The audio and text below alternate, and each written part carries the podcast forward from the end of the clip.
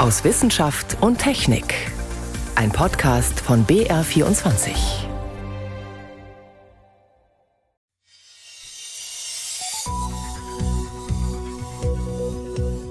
Heute mit Ingeborg Hain und jemanden aus Botswana.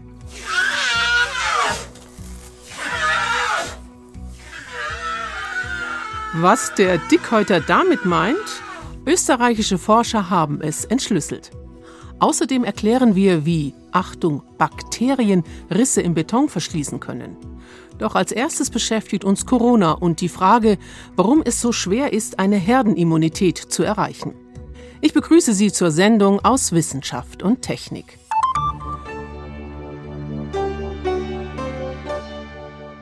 Wenn genügend Menschen geschützt sind vor SARS-CoV zwei, dann herrscht eine Herdenimmunität, dann sind so gut wie alle sicher. Das hat es am Anfang der Pandemie geheißen.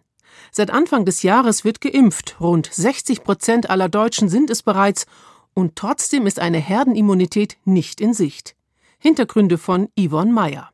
Der Epidemiologe Klaus Stör sagte in einem Fernsehinterview mit dem Sender Phoenix: Ja, der Begriff Herdenimmunität verwendet man bei Erregern, die man ausrotten kann. Das wird bei der Corona nicht passieren. Auf Twitter kam daraufhin schnell folgende Frage eines Users auf. Ist das nicht eine Verschwörungstheorie? Die Frage lautet also, können wir den SARS-CoV zwei Erreger dauerhaft eindämmen? Denn das würde die Herdenimmunität praktisch bedeuten. Damit das geschieht, müssen mehrere Faktoren erfüllt werden. Der wichtigste: wenn jemand vollständig geimpft wurde, kann er sich nicht mehr anstecken und so auch die Krankheit nicht mehr weitertragen. Das kennt man zum Beispiel von Masernimpfstoffen. Aber bei den Impfstoffen, die momentan gegen das SARS-CoV zwei Virus zugelassen sind, trifft das so nicht zu, sagt Christoph Spinner, Infektiologe am Klinikum rechts der I S A in München. Das Allerwichtigste ist zunächst, dass die Impfung schützt. Dass sie aber nicht zu hundert Prozent schützt, das wussten wir schon sehr früh. Denn die Impfstoffe hatten vorrangig das Ziel, schwere Erkrankungen zu verhindern. Das tun sie auch zuverlässig. Das Risiko, schwer an Covid neunzehn zu erkranken, ist bei vollständig geimpften Menschen stark verringert, um fünfundachtzig bis sogar hundert Prozent, je nach Impfstoff. Vor einer Ansteckung schützen die Impfstoffe aber nicht so gut, nur zu fünfundsechzig bis fünfundneunzig Prozent. Wer sich ansteckt, obwohl er doppelt geimpft ist, hat einen sogenannten Impfdurchbruch. Ein seltenes Ereignis, sagt Christoph Spinner, aber eine aktuelle Studie zeigt: Die Wahrscheinlichkeit, dass Geimpfte infektiöses Virus weitergeben können, war zwar geringer im Verhältnis zu Ungeimpften, aber sie war eben nicht bei Null. Das bedeutet, dass auch Geimpfte das Virus weitergeben können. Allerdings zeigt die Arbeit auch ganz klar, die Wahrscheinlichkeit war nicht nur am Anfang niedriger, sondern die Viruslast und damit die Infektiosität fiel bei Geimpften auch sehr viel schneller ab. Die Virusvariante Delta verschärft das Problem wahrscheinlich noch. Sie ist ansteckender als frühere Varianten und kann so den Impfschutz möglicherweise leichter umgehen. Ein zweiter wichtiger Faktor für eine Herdenimmunität liegt im Tierreich. Ein Erreger kann nur dann vollständig ausgerottet werden, wenn er ausschließlich Menschen befällt. Das ist zum Beispiel schon bei den Pocken gelungen. Bei SARS-CoV zwei ist das leider anders, denn auch Katzen, Fledermäuse oder sogar Tiger können sich anstecken. Das ist ein Problem, sagt Spinner. Denn bei den sogenannten Reservoiren bleibt natürlich zum einen ein Pool für beständige Mutationen. Denn das heißt, selbst wenn SARS-CoV zwei in der Menschheit deutlich seltener vorkäme, kann es sich im Tierreich weiter vermehren. So könnte das Virus also auch wieder zurück auf den Menschen springen. Der Epidemiologe Klaus Stör hat also recht. Es ist keine Verschwörungstheorie. Die Herdenimmunität gegen den SARS-CoV zwei Erreger kann unter den jetzigen Umständen nicht erreicht werden. Die Impfungen schützen nicht zu hundert Prozent vor einer Ansteckung und es kann zu Impfdurchbrüchen kommen. Vor schweren Verläufen schützen die Impfstoffe besser und eignen sich daher in ihrer momentanen Form vor allem zum Selbstschutz.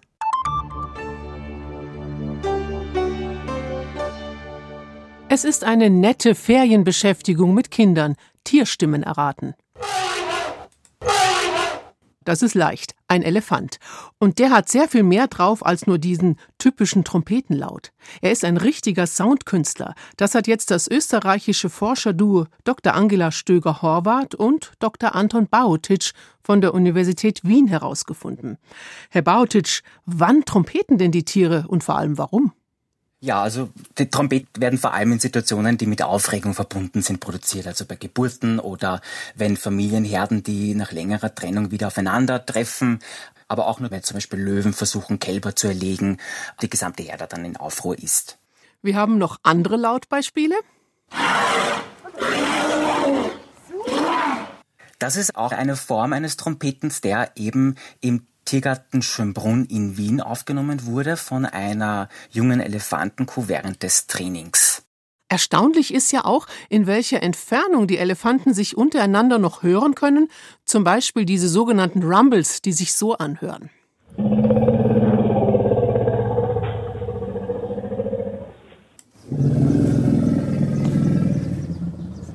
Hm, da bekomme ich glatt ein wenig Gänsehaut.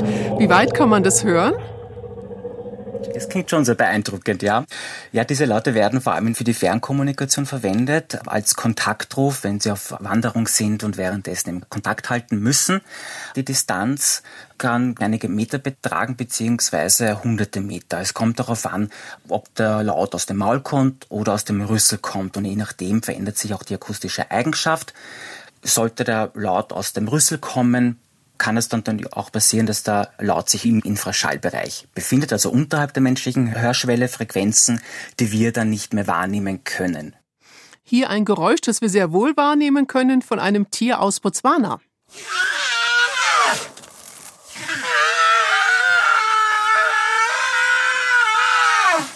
Dieses Quietschen wird durch den Rüssel abgegeben. Also wir haben in unserer Studie bei drei Elefanten diese hochfrequenten Quietschlaute dokumentiert, bei eben drei Tieren in zwei unterschiedlichen Einrichtungen, einmal in Botswana eben und im Zoo Dresden. Und alle drei Elefanten pressen dabei die Rüsselspitze zusammen, wobei sie eben ein Nasenloch verschließen können und durch das andere wird Luft eingesaugt und dadurch entsteht dieser Laut. Wovon hängt es denn ab, ob ein Tier mit dem Maul oder mit dem Rüssel kommuniziert? Das hängt von dem Kontext ab, also in welcher Situation der Laut produziert wird. Beispielsweise der Rumble, von dem wir vorhin gesprochen haben, der wird über den Rüssel abgegeben, also über den langen Vokaltrakt, wenn die Tiere weit voneinander entfernt sind und sie sich eben über weite Distanzen zusammenrufen müssen. Und die oralen Rumbles werden auch eher in aufregenden Situationen produziert, wenn vor allem sich bekannte Individuen wieder treffen. Interessant ist ja, dass die Tiere regional ganz unterschiedlich von sich Laute geben. Ein Elefant aus Indien versteht also jetzt nicht unbedingt einen aus Afrika, klingt so ein wenig nach babylonischem Sprachgewirr im Tierreich. Ja, so kann man das vielleicht sehen. Afrikanische und asiatische Elefanten haben ja ein unterschiedliches Lautrepertoire. Asiatische Elefanten klingen generell von der Tonhöhe her ein bisschen höher. Es gibt auch dann auch interessante Beispiele aus der Zootierhaltung, wo ein männlicher afrikanischer Elefant, der heißt Calimero, der wurde mit asiatischen Weibchen vergesellschaftet und aufgezogen. Und Calimero hat es geschafft, Laute von diesen, hochfrequente Laute, vor allem von asiatischen Elefanten, kühn zu imitieren. Ja? Und auch hier könnte eben soziale Bindung und das soziale Feedback sozusagen durch die asiatischen Elefanten ausschlaggebend gewesen sein für diese Imitation. Aber die Tiere reagieren auch auf uns Menschen.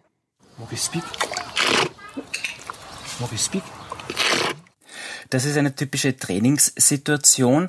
Dem Pfleger ist ihm aufgefallen, dass das Weibchen interessante Laute gemacht hat und durch Training hat er dann dieses Signal verstärkt und dadurch konnte eben dieser explosive Luftausstoß aus dem Maul antrainiert werden. Also insgesamt zeigt die Arbeit eben das soziales Feedback und die positive Verstärkung, die stimmliche Kreativität sollten bei Elefanten fördern können. Es muss aber noch untersucht werden, wie das Ganze in freier Wildbahn zusammenhängt. Aber trotzdem ist eben diese Bestimmung dieser flexiblen Stimmfähigkeiten bei trainierten Tieren eine wertvolle Erkenntnis. Und das würde eben dazu beitragen, unser Verständnis der Evolution dieser Lernfähigkeit, die für die menschliche Sprache auch so wichtig ist, weiter zu verbessern. Diese angesprochene Lernfähigkeit lässt sie sich auch ganz praktisch anwenden, zum Beispiel wenn man Elefanten umsiedeln möchte, dass sie sich zum Beispiel von bestimmten Plantagen fernhalten. Das wäre durchaus denkbar. Also man weiß zum Beispiel, dass afrikanische Elefanten allergisch reagieren auf den Sound von afrikanischen Bienen. Ja, die haben da ziemliche Angst davor. Und da könnte man beispielsweise, da gibt es auch Projekte, die das untersuchen, die eben durch diese Töne die Elefanten abschrecken wollen. Sagt Anton Bautitsch von der Universität Wien. Er hat die Sprache der Elefanten erforscht.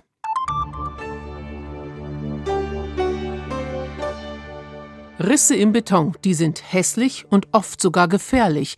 Denken wir nur an alte Brücken, die anfangen zu bröckeln. Forscher tüfteln schon seit Jahren an einer raffinierten Lösung, kaputten Beton mit Hilfe von Bakterien zu sanieren. Wie das gelingt, hat sich Helmut Nordwig zeigen lassen. Schon die chinesische Mauer ist aus einer Art Beton gebaut worden. Und bereits damals wussten die Baumeister, wenn sich Risse bilden, geht der künstliche Stein mit der Zeit kaputt. Deshalb haben sie Reiskörner mit einbetoniert als Wasserspeicher, denn Feuchtigkeit hilft, die Risse zu verschließen. Heute reicht das nicht mehr. Eine Mauer kann notfalls bröckeln, bei einer Brücke darf das nicht passieren. Auch Tausalz und Kohlendioxid setzen dem Beton zu, vor allem den Stahlstäben. Schon zweitausenddreizehn hat Christian Große, Betonspezialist von der T U München, deshalb andere Methoden erprobt. Vielleicht eine sehr futuristisch anmutende Idee, nämlich die Verwendung von Bakterien, die Calciumcarbonat ausscheiden, Kalk im Wesentlichen, was eines der Hauptbestandteile ist für die Festigkeit von Beton. Diese Bakterien, wenn die zum Beispiel mit Wasser in Berührung kommen, scheiden also dieses Calciumcarbonat aus und können so zur Festigkeit beitragen. Inzwischen ist die Idee ein Stückchen näher an der Wirklichkeit. Dazu haben auch Forschende der Hochschule München beigetragen. Der Bioverfahrenstechniker Frederic Lapierre untersucht in seinem Labor einen ganz bestimmten Bakterienstamm. Die Bakterien, mit denen wir arbeiten, die eben in der Lage sind, Kalk abzulagern, findet man normalerweise überall auf der Welt in Böden. Also sie sind völlig harmlos und wir kommen täglich mit denen in Kontakt. Und die haben wir hier im Labor und versuchen, deren Kultivierung zu verbessern. Denn entscheidend für eine Anwendung ist, dass die Bakterien möglichst effektiv gezüchtet werden können. Im Labor geht das in einer Lösung, die Nährstoffe enthält. Der Bioverfahrenstechniker macht gleich achtundvierzig Versuche auf einmal. Er zieht die Bakterienkulturen in kleinen Vertiefungen einer Plastikplatte heran und ein Roboter füttert jede mit einer etwas unterschiedlichen Nährstofflösung. Der Wissenschaftler hat eine Rezeptur gefunden, die im gleichen Zeitraum fünfmal so viele Bakterien heranwachsen lässt wie bisher. Entsprechend mehr Kalk können die Einzeller bilden. Das geht dank eines speziellen Enzyms der Bakterien, mit dem sie Harnstoff spalten können. Eine Verbindung, die etwa im Urin vorkommt. Wenn die Bakterien Harnstoff zerlegen, entsteht unter anderem Carbonat. Neben den Einzellern und der Urinsubstanz braucht man dann nur noch eine weitere Zutat, Calcium. So entsteht Calciumcarbonat, eben Kalk. Die Bauingenieurin Brigitte Nagy hat das an der Hochschule München erprobt. Das Ergebnis hat sie in einem Glas dabei. Ein weißes Pulver. Auch ein paar größere Stückchen sind darin. Die Wissenschaftlerin hat bereits ausprobiert, ob sich der Kalk auch auf ganz realem Beton ablagert. Auch das kann Brigitte Nagy vorzeigen. Eins der Anwendungsziele ist die Rissverfüllung im Beton. Also in dieser Probe sieht man, dass der Riss oberflächlich an dieser Stelle verfestigt wurde. Jetzt will Brigitte Nagy testen, ob das ausreicht, um dem Beton wirklich mehr Festigkeit zu verleihen. Offen sind auch noch praktische Aspekte. Soll zum Beispiel die Bakterienkultur direkt auf schadhaften Beton gepinselt werden und dann eine Lösung mit Harnstoff und Calcium darüber? Oder lassen sich diese Komponenten in Pasten transportieren, die man ähnlich wie einen Zwei-Komponenten-Kleber direkt vor Ort anmischt? Derzeit werden Risse normalerweise mit einem Kunstharz gefüllt. Bisher gibt es meines Wissens eher nur im größeren Maßstab Pilotprojekte, wo man getestet hat, ob diese Bakterien wirklich zu einer Langlebigkeit führen von Betonstrukturen.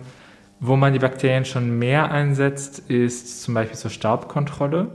Gerade im Tagebau bildet sich sehr, sehr viel Staub, der auch, wenn er eingeatmet wird, einfach unangenehm ist erstmal, aber auch zu Erkrankungen führen kann, je nachdem, was für ein Staub es ist. Und wenn man jetzt eben diese Bakterienlösung nutzt, kann man eben diesen Staub auch wirklich verfestigen. Dazu müssen Lösungen mit den Bakterien, mit Harnstoff und Calcium dorthin gesprüht werden, wo es staubt. Dann verklebt der Kalk die Staubkörnchen. Das hat Brigitte Nagy ebenfalls erprobt mit feinem Quarzsand. Unter anderem haben wir auch einen Versuch gestartet, indem wir Sand in kleine Platten füllen und die Zementierungslösung und die Bakterienkultur hineinpipettieren. Man kann auch reindrücken, wenn Sie wollen. Also man sieht, dass es nicht loser Sand ist. Vor acht Jahren war es noch eine futuristische Idee, Bakterien zur Betonsanierung zu verwenden. Damals war es noch nicht möglich, die Einzeller effektiv zu züchten. Das geht jetzt. Und so könnte schon bald der Weg frei sein, diese Mikroorganismen auf der Baustelle zu verwenden, statt der Reiskörner wie in der chinesischen Mauer. Noch mehr Wissenschaft gibt's täglich auf B R vierundzwanzig und auf b r punkt d e slash wissen. Kondom, Pille, Spirale. Es gibt viele Möglichkeiten zu verhüten. Und Fakt ist, Frauen wollen heute später ihr erstes Kind bekommen als die Generation ihrer Mütter. Die biologische Uhr beeindruckt das nicht. Sie tickt unaufhörlich weiter. Und es gilt, je jünger eine Frau ist, desto einfacher wird sie schwanger. Das liegt unter anderem an den Eizellen. Aber wie fit sind die eigentlich? Diese Frage klärt Susi Weichselbaumer in unserer Sommerserie. Chemie der Liebe. Das weiß die Wissenschaft über Sex. Trickreiche Eizellen. Warten, ausharren, weiter warten zwischen all den anderen, bis sie irgendwann als Nächste dran ist, sich aus dem Eierstock lösen darf und den Weg einschlagen durch den Eileiter, Richtung Gebärmutter. Vielleicht kommt unterwegs ein Spermium daher. Eine gesunde Frau hat bei ihrer Geburt über vierhunderttausend unreife Eizellen in ihren Eierstöcken. Ab der Pubertät fangen die nach und nach an zu reifen, jeden Monat meist eine bis zwei. Je früher eine Eizelle reift, desto fitter ist sie generell. Und desto leichter verbindet sie sich mit einem Spermium. Problem bloß: heutzutage lernt man sich später kennen. Frauen wollen erst sich im Beruf etablieren, um dann den Kinderwunsch zu erfüllen. Und natürlich, je älter die Frau ist, desto schwieriger wird es auch dann, den Kinderwunsch umzusetzen. Erklärt Nina Rogenhofer, die stellvertretende Leiterin des Hormon- und Kinderwunschzentrums am Klinikum der L M U München. Werden Frauen älter, lässt die Fitness der Eizellen nach, bestätigt der Reproduktionsmediziner Stefan Schlatt von der Universität Münster. Das Reproduktionsalter der Frau hat ein klares Optimum mit ungefähr fünfundzwanzig Jahren und danach nimmt es ab und erreicht dann einen kritischen Wert mit Mitte dreißig, an dem es schwierig wird, als Frau schwanger zu werden, und dann geht es relativ schnell komplett bergab, dass es mit vierzig dann wirklich fast unmöglich wird. Die Chancen rauschen in den Keller. Ganz bei Null liegen sie nach der Menopause zwischen fünfundvierzig und fünfzig. Bis dahin sind von den vierhunderttausend angelegten Eizellen rund vierhundert reif geworden. Nur vierhundert Chancen also auf Nachwuchs. Deshalb hat die Natur der Eizelle einige Tricks mitgegeben. Zum Beispiel die Größe. Mit einem Durchmesser von null Komma elf bis null Komma vierzehn Millimeter erkennt man sie mit bloßem Auge gerade noch. Volumenmäßig ist sie damit mehrere zehntausend Mal größer als ein Spermium und bietet entsprechend Andockfläche.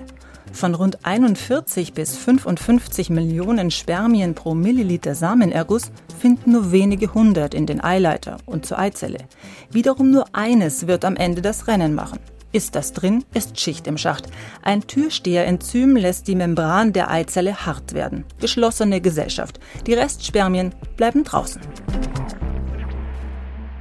Lange glaubte die Forschung, dass die Eizelle passiv darauf wartet, wer ihr da so am schnellsten entgegenschwimmt. Studien sagen heute, die Eizelle bestimmt die Rennregeln.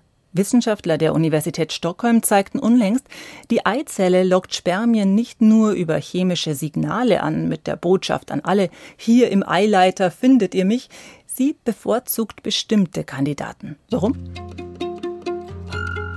Das ist noch unklar. Wissenschaftler vermuten biologische Prozesse, die das Spermium nach vorne bringen, dessen Immungene die der Eizelle am besten ergänzen. Damit bekommt der Nachwuchs möglichst viele Abwehrstoffe gegen Krankheitserreger mit. Frauen erkennen übrigens am attraktiven Geruch, ob seine Immungene zu ihren passen.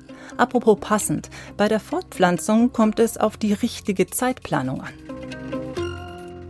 Mehr Sex macht nicht unbedingt fruchtbarer oder erhöht die Chance auf den Nachwuchs. Denn die Eizelle bestimmt das Timing. Eine Frau ist vor, während und kurz nach dem Eisprung fruchtbar. Das handelt sich nur um wenige Tage, wobei die Schwangerschaftschance kurz vor dem Eisprung höher ist als am Eisprungtag selber. Danach, ein bis zwei Tage danach, kann zwar die Frau auch noch schwanger werden, aber die Konzeptionsrate ist hier niedriger. Manche Frauen merken den Eisprung. Sachte Schmerzen im Bauch etwa sieben bis zehn Tage nach der Periode, ein Wärmegefühl und kurz vor dem Eisprung sehr viel mehr Lust auf Sex. Die Hormone Estradiol und Östrogen steigen nämlich an. Damit erscheint den Frauen in dieser Phase der Partner oft attraktiver als sonst, so eine Studie des Max-Planck-Instituts für Bildungsforschung. Allerdings fremde Männer genauso. Andersherum finden Männer Frauen zum Zeitpunkt des Eisprungs schöner. Die Hormone glätten die Gesichtszüge, ihr Schweiß duftet besonders apart. Frauen und Männer erleben sich gegenseitig also zum Eisprung als maximal attraktiv. Perfektes Timing der Natur.